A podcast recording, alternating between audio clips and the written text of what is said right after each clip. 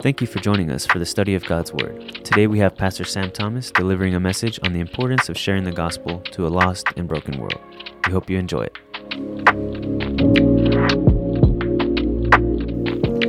If you take your Bible with me and open up to John, First John, I should say. First John. We'll be looking at chapter 4, using verse 4 as a kind of our springboard verse.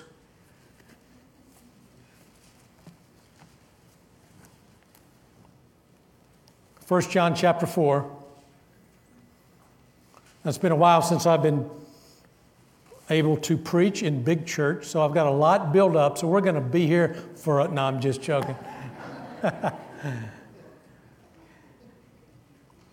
First John chapter four and verse four, where God's word says, "You are from God, little children." Now, John loved his audience that he's writing his first epistle to. He loved them. He knew them. He loved them. He had served with them. And this term, little children, it's, it's a term of endearment, a term of affection, like my daughter Carissa here. I call her little girl sometimes. She's almost 30 years old, but she's still my little girl. Why do I call her? I call her a lot of funny things that I can't share with you, cute things, nice things. I have a lot of nicknames for her and her granddaughters who are in the nursery this morning. They're the sweetest little kids you've ever met, obviously. I know your granddaughters are too.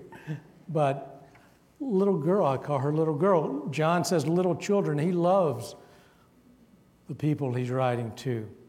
You are from God, little children, and have overcome them. Now, who are them? Well, if you back up a few verses to the first verse of chapter 4, we can see the context into which verse 4 falls. And he's talking about testing the spirits to see if whether they're from God, because he says many false prophets have arisen and are in the world. And so he's talking about these false prophets, this false teaching that is being circulated throughout the first century church. And at that time, there was a big heresy known as Gnosticism, which taught that all matter was evil. And if, if Jesus claimed to be the Son of God, yet he was human. He had a body. He, he was material. He could not, according to the Gnostics, be the Son of God because he was physical. And they viewed everything that was physical evil. Therefore, they denied the deity of Jesus Christ. We have the same kind of thing going on today in our culture. There are cults today that deny the deity of Jesus Christ, that he is who he says he is and did what he did. He died, He rose again, and He can forgive us of our sin. Amen. I need an amen this morning. Now, my amen corner is supposed to be over here, Tail. And Ruthie, you got to lead it up over there, man. Come on. there you go. Get me wound up this morning. Now, God has called us to be an overcomer. Why? Because greater, look at what he says there. Because greater, verse 4, because greater is he, Jesus, who is in you. Amen? The Holy Spirit is living within you as a believer, right? 1 Corinthians 6, you're the temple of the Holy Spirit. Greater is he who is in you than he who is in this world. Who is that? That's the devil. 1 Peter 5 8 says he's like a roaring lion seeking you to devour you, to eat you up. You give him an inch, he'll take a mile. You crack the door, he'll kick it down. Don't give the devil an opportunity. That's what James says flee from the devil, resist him, don't give him an opportunity. Because if you give him an opportunity, he will turn you inside out. He's a powerful enemy. Yet, greater is he who is in us than he who is in the world. Amen? Amen. The devil cannot touch you. He cannot afflict you. He cannot torment you. He cannot oppress you or depress you. And certainly, as a believer in Jesus Christ, He cannot possess you because you are in Christ. Ephesians 2 says we've been sealed by the Holy Spirit. And so we have power over the devil. We have victory over the devil. And the Word of God tells us this morning that you have overcome because greater is He who's in you. Amen. God has called us to be an overcomer. And the word used here in 1 John 4 and verse 4, this word overcome is the Greek word nikeo. May sound familiar, and its meaning is to conquer, to prevail, to be victorious. It's the, in the English, it's Nike, like the sporting goods company. Victory. Now, they have their own set of problems. I'm not going to comment on Nike a whole lot, but this is the word. That's where they get their name for their company from this Greek word. And it means to conquer, to prevail, to be victorious. So, as we begin today, maybe we should be asking ourselves this question Are we an overcomer or are we being overcome by this world in which we live? By this fallen world system in which we live. And Jesus says in the Gospel of John that Gus read, read just a moment ago, chapter 16 and verse 33, I believe it should be on the screen there. These things I have spoken to you so that you may have peace. In the world you have tribulation, but take courage. Jesus says again, and here's the word again I have overcome. The same word. I have overcome the world. And because Jesus has overcome, you can overcome this world in which we live. You can have consistent victory in your walk with Jesus Christ. And let me say it again are you overcoming or are you being overcome? Our world is nuts, in case you haven't picked up on that yet. Our world has gone crazy. This, this cosmos, this fallen world system, it's gone nuts, and really, it's nothing new. Just different terminology, different language. The preacher in Ecclesiastes says, There is nothing new under the sun. There's nothing new. It's just discouraging and the Bible says that things are going to get worse as we head into the future. Matthew 24, Jesus clearly says that. Things are going to get difficult and more difficult and crazier and crazier, yet we still can overcome. There you go. Thank you so much. We can overcome. My brother James was an overcomer. He suffered with severe epilepsy almost his entire life. And yet he worked full time. He went to college. He went on mission trips. He was really kind of a part time missionary to the island nation of Haiti. He made at least eight different trips there in his time serving. And he struggled with that physical disability. Yet he was determined to do what God had called him to do. He was an overcomer. I read a story a couple of years ago about a little girl who, who won a handwriting contest, but she didn't have any hands.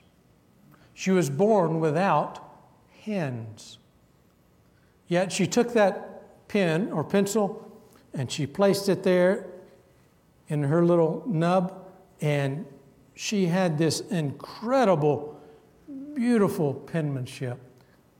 She won a, like a national, maybe an international handwriting contest. She didn't have any hands. How did she do that? She was an overcomer. She overcame her disability and she worked hard, and, and God blessed her. And we can be here for days talking about overcomers, people who have overcome. But I thought about Job when I was thinking about preaching this morning. Job, was he an overcomer or what? Wow, you know all the things he overcame. He lost everything. His wife told him, Why don't you just give up, curse God, and die? Well, those are some encouraging words, huh?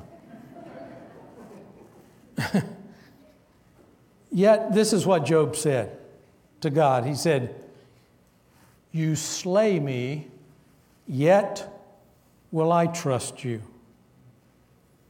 God knew or Job knew he had a purpose for what God was allowing him to go through. The Bible said he was blessed tenfold. Why? Because he remained faithful and he trusted God as he went through that horrible experience in his life. He was an overcomer. Many of you here today are overcomers. You've endured sickness and tragedy and painful experiences. Yet, by the grace of God that He has provided, you have overcome. You have overcome. And you will continue to overcome. No matter what may assail you, no matter what might come against you in your life, based on God's word this morning, you are an overcomer in Jesus Christ. Don't let the devil rob you from that. He cannot defeat you. You have power over him. In Christ, we have power, we have victory over our enemies, our, the world, our flesh, and the devil. You have some addiction, you can overcome because of the power of Jesus Christ in your life. You have some disability, God can give you victory and give you strength to overcome whatever you are struggling with in your life today. The Bible teaches us that. The Apostle Paul states in Romans 12 and verse 21 it says, Do not be overcome with evil, but overcome evil with good. And that's how we're going to overcome these struggles that we're faced with in our lives, in our culture today. Listen, church, the deck is stacked against us Christians. The world and its broken system is coming for you, it's coming against you, and opposition is growing daily. You know it, I know it, you can see it, you can sense it, you can feel it. It's growing daily. All of this cancel culture stuff, all of this woke stuff, all of this critical race theory garbage, listen, is from the pit of you know where. That's where it's from. It's from the devil. Why? Because it creates division in our culture. And the devil wants to divide us. The devil seeks to divide us as God's people. If we're divided, the Bible says a house divided what? It cannot stand. If the devil, if we allow him to divide us, we are a defeated foe. And we can't allow the devil to do that. When I was in Bible college, we went street preaching on the streets of Dallas. And this was 40, almost, yeah, 40, 35, 40 years ago. And we, we would take a blowhorn with us. And we got permission from the police department to use this blowhorn to stand on the, imagine doing that today, standing on the street corners of Dallas. We'd go to bus stops and we would preach to these folks waiting for the bus because we knew we had a captive audience. They weren't going anywhere, they were waiting on their bus. We weren't as dumb as we looked. And we, we preached the gospel to them. And we saw many people come to know Christ through that ministry. It was awesome. But there was this one preacher, he wasn't a part of our group, but he was off preaching on another corner, and he would use this phrase. He would say, Don't let that dirty, no good devil cheat you out of your soul. In other words, you can have victory over the devil in your life. No matter what may be coming against us, no matter what is ahead, we can have victory, we can overcome. Why? Because, look at the verse again, because greater is He who is in you than He who is in this world. Amen. Amen. The evangelical Christian seems to be the only one in this present age who can be vilified, ridiculed, and mocked without any consequences whatsoever. Just try and criticize some other social group or some other religious group and watch the hammer fall upon you. But the Christian faith, well, it's open season. Well, that's really okay. I mean, it really is. God's Word, chapter 6 of Luke, and verse 22 should be popping up. There it is. Blessed are you when men hate you. Look at that verse. And ostracize you. Where did it go? Oh, it's on top. Look at what it says. Blessed are you when men hate you, ostracize you, and insult you, and scorn your name as evil for the sake of the Son of Man. Be glad in that day and leap for joy. Behold, your reward in heaven is great. For in the same way their fathers used to, well, I don't know if that's a misprint or what. It's cut off there. In other words, in the same way, the prophets were treated that way. There's nothing new under the sun, right? There's nothing new. It's the same old stuff happening. And I hope you don't get upset with me. If you do, I don't care. No, I'm just joking. and I'm speaking to myself as well when I say this.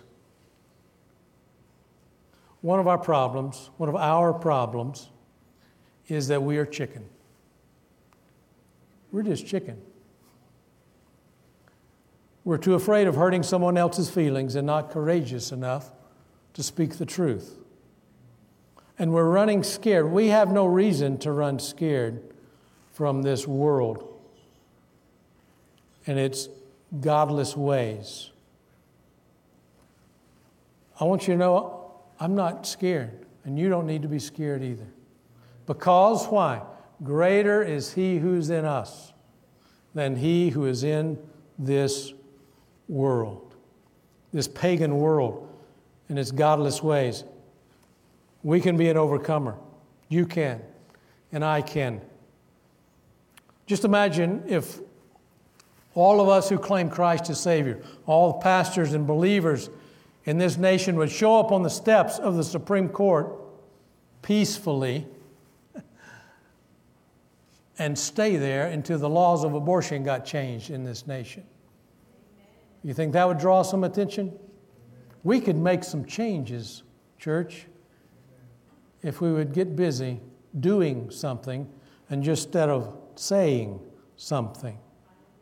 Matthew chapter 10, verses 26 through 28. Notice the word of God there. Therefore, do not fear them, for there is nothing concealed that will not be revealed, or hidden that will not be known.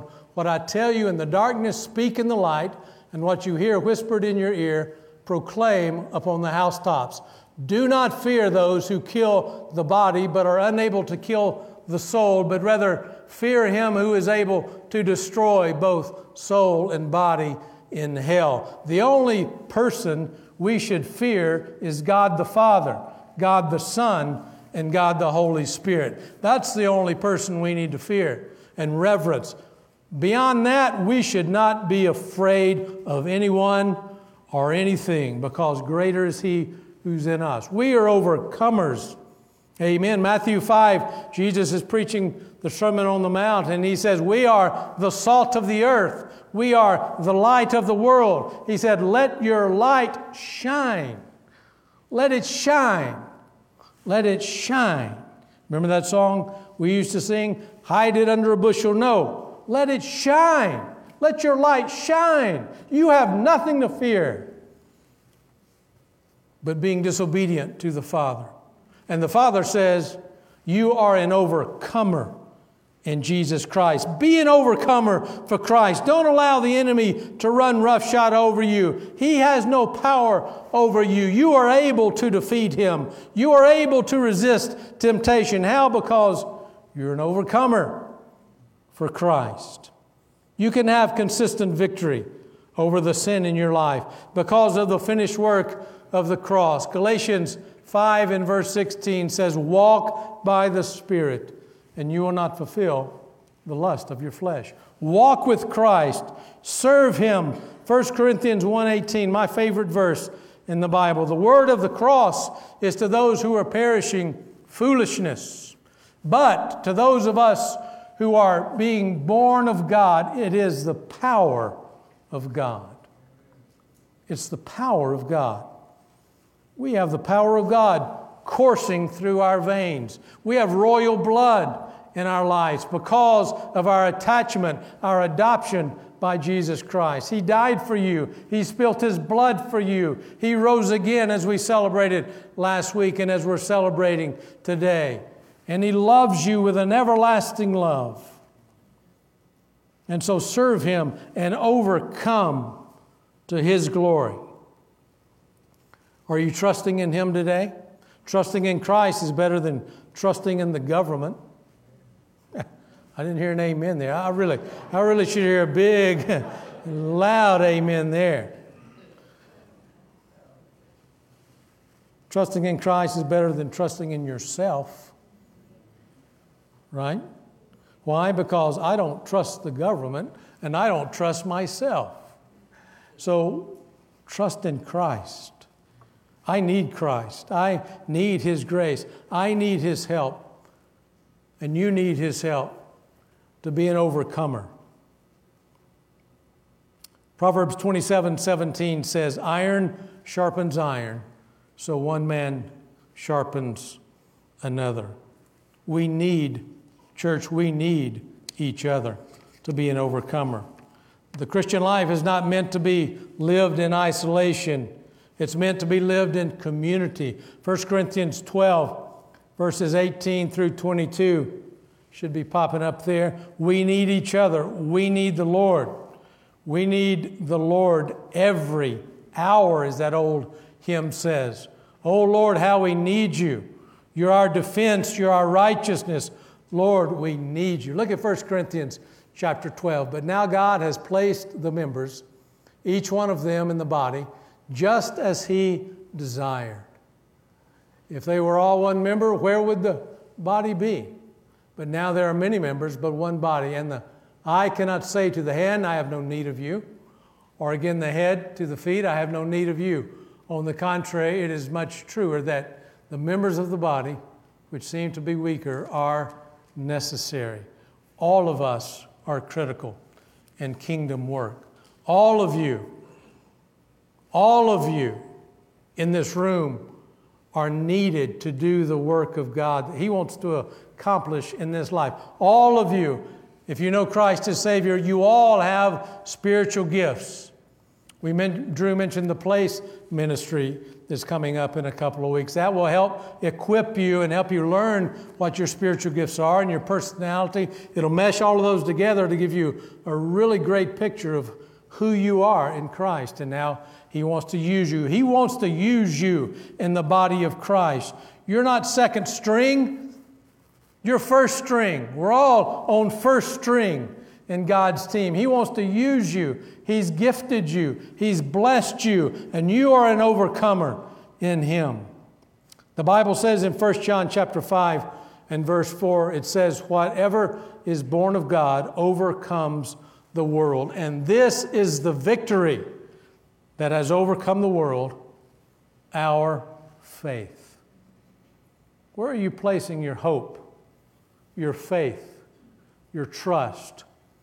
What are you trusting in? Who are you trusting in? We have only one place to go. Amen. If God is for us, who can be against us?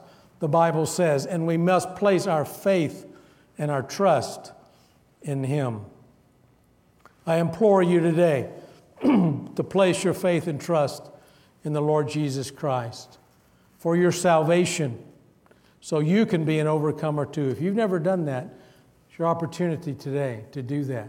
Place your hope, place your trust in Jesus Christ and in Him alone for your salvation. There's no doubt that our world is becoming more and more godless with each passing generation. However, God always has a remnant, and that's us.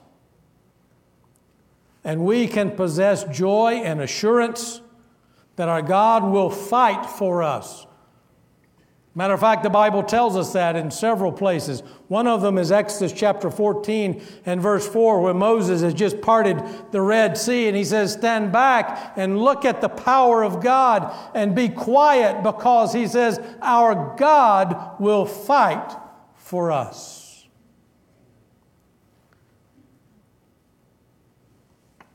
He's still fighting for us. And He wants us to fight for Him, to give Him glory, to give Him honor. We can possess joy. Joy is not based on our circumstances, joy is based upon our relationship to Jesus Christ. And that should never subside, that should never be depleted because greater is He who's in us. Amen.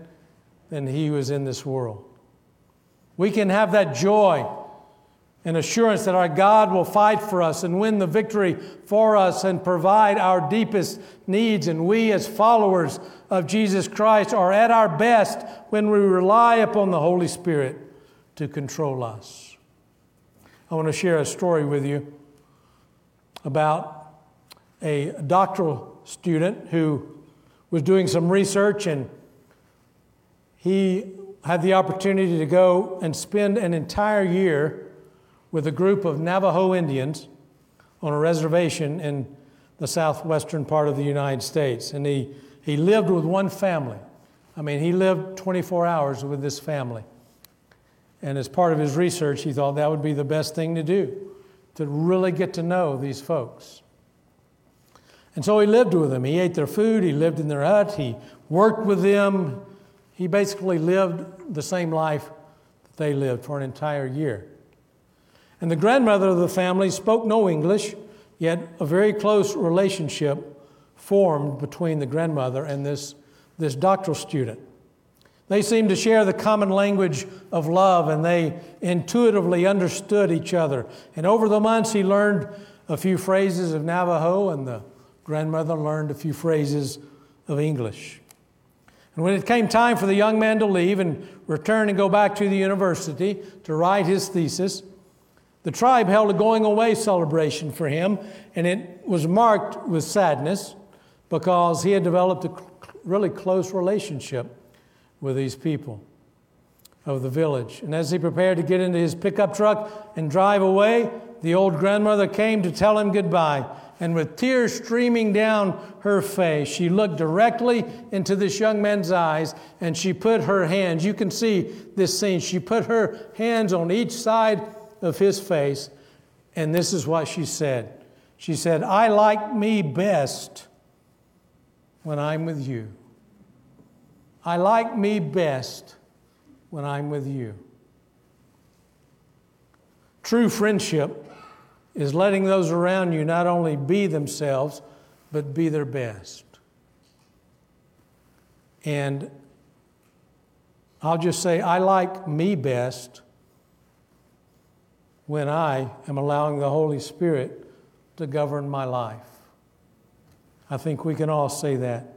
When He is in control, we are at our best. And we can overcome we can overcome anything that comes against us. How do we do it? One word quit. quit. Quit trying to fix yourself. You can't fix yourself. But God's power flowing through your life can fix yourself. God's the only one that can do it. He's the only one that can change your heart. We need a heart transplant. We don't just need heart surgery, we need a transplant. We need a new heart. The Bible says we need a heart of flesh. And when we come to Christ as our Lord and Savior, we receive a heart transplant. The old things, the Bible says, are passed away. Behold, all things are new. You have a new heart. You have a new life. You have a new hope. You have a new purpose in Jesus Christ, and you can overcome. So quit trying to fix yourself and trust Christ to fix you. Also, quit depending on your own ingenuity and place your faith in Him. Again, 1 John 5 and verse 4. It's your faith that overcomes the world. And finally, quit blaming someone else for your problems. Have you ever done that? Quit blaming other people for your problems and start relying on God's promises. His promises there's hundreds and hundreds of promises in God's Word. He said, I will never leave you nor forsake you. He said, Cast your cares upon him because he cares for you. He says, Knock and the door will be opened. He said, Be strong and let your heart take courage. He says, You are forgiven. He says, I love you with an everlasting love. So give him your life and trust him today. Trust him today to be an overcomer in Jesus Christ. You can do it. Through his power, you can do it. Amen. May God bless his word to our lives this morning. Let's pray. Father God, we thank you for your word. May we not only hear it today, but may we be doers of your word. May we allow you to just consume us with your strength, with your courage, with your discipline. Thank you for fighting for us. Thank you for forgiving us. And God, thank you for saving us. And Lord, if there's someone in this room today that has never trusted you in a personal way, I pray that today would be the day of their salvation. And we ask it in Jesus' name. Amen. Amen. May God bless you today. I hope you have a great rest of your Sunday and continue to pray for Brother Mike and others who are working through this sickness. And we'll trust God for good things to come. Amen. Have a great rest of the day.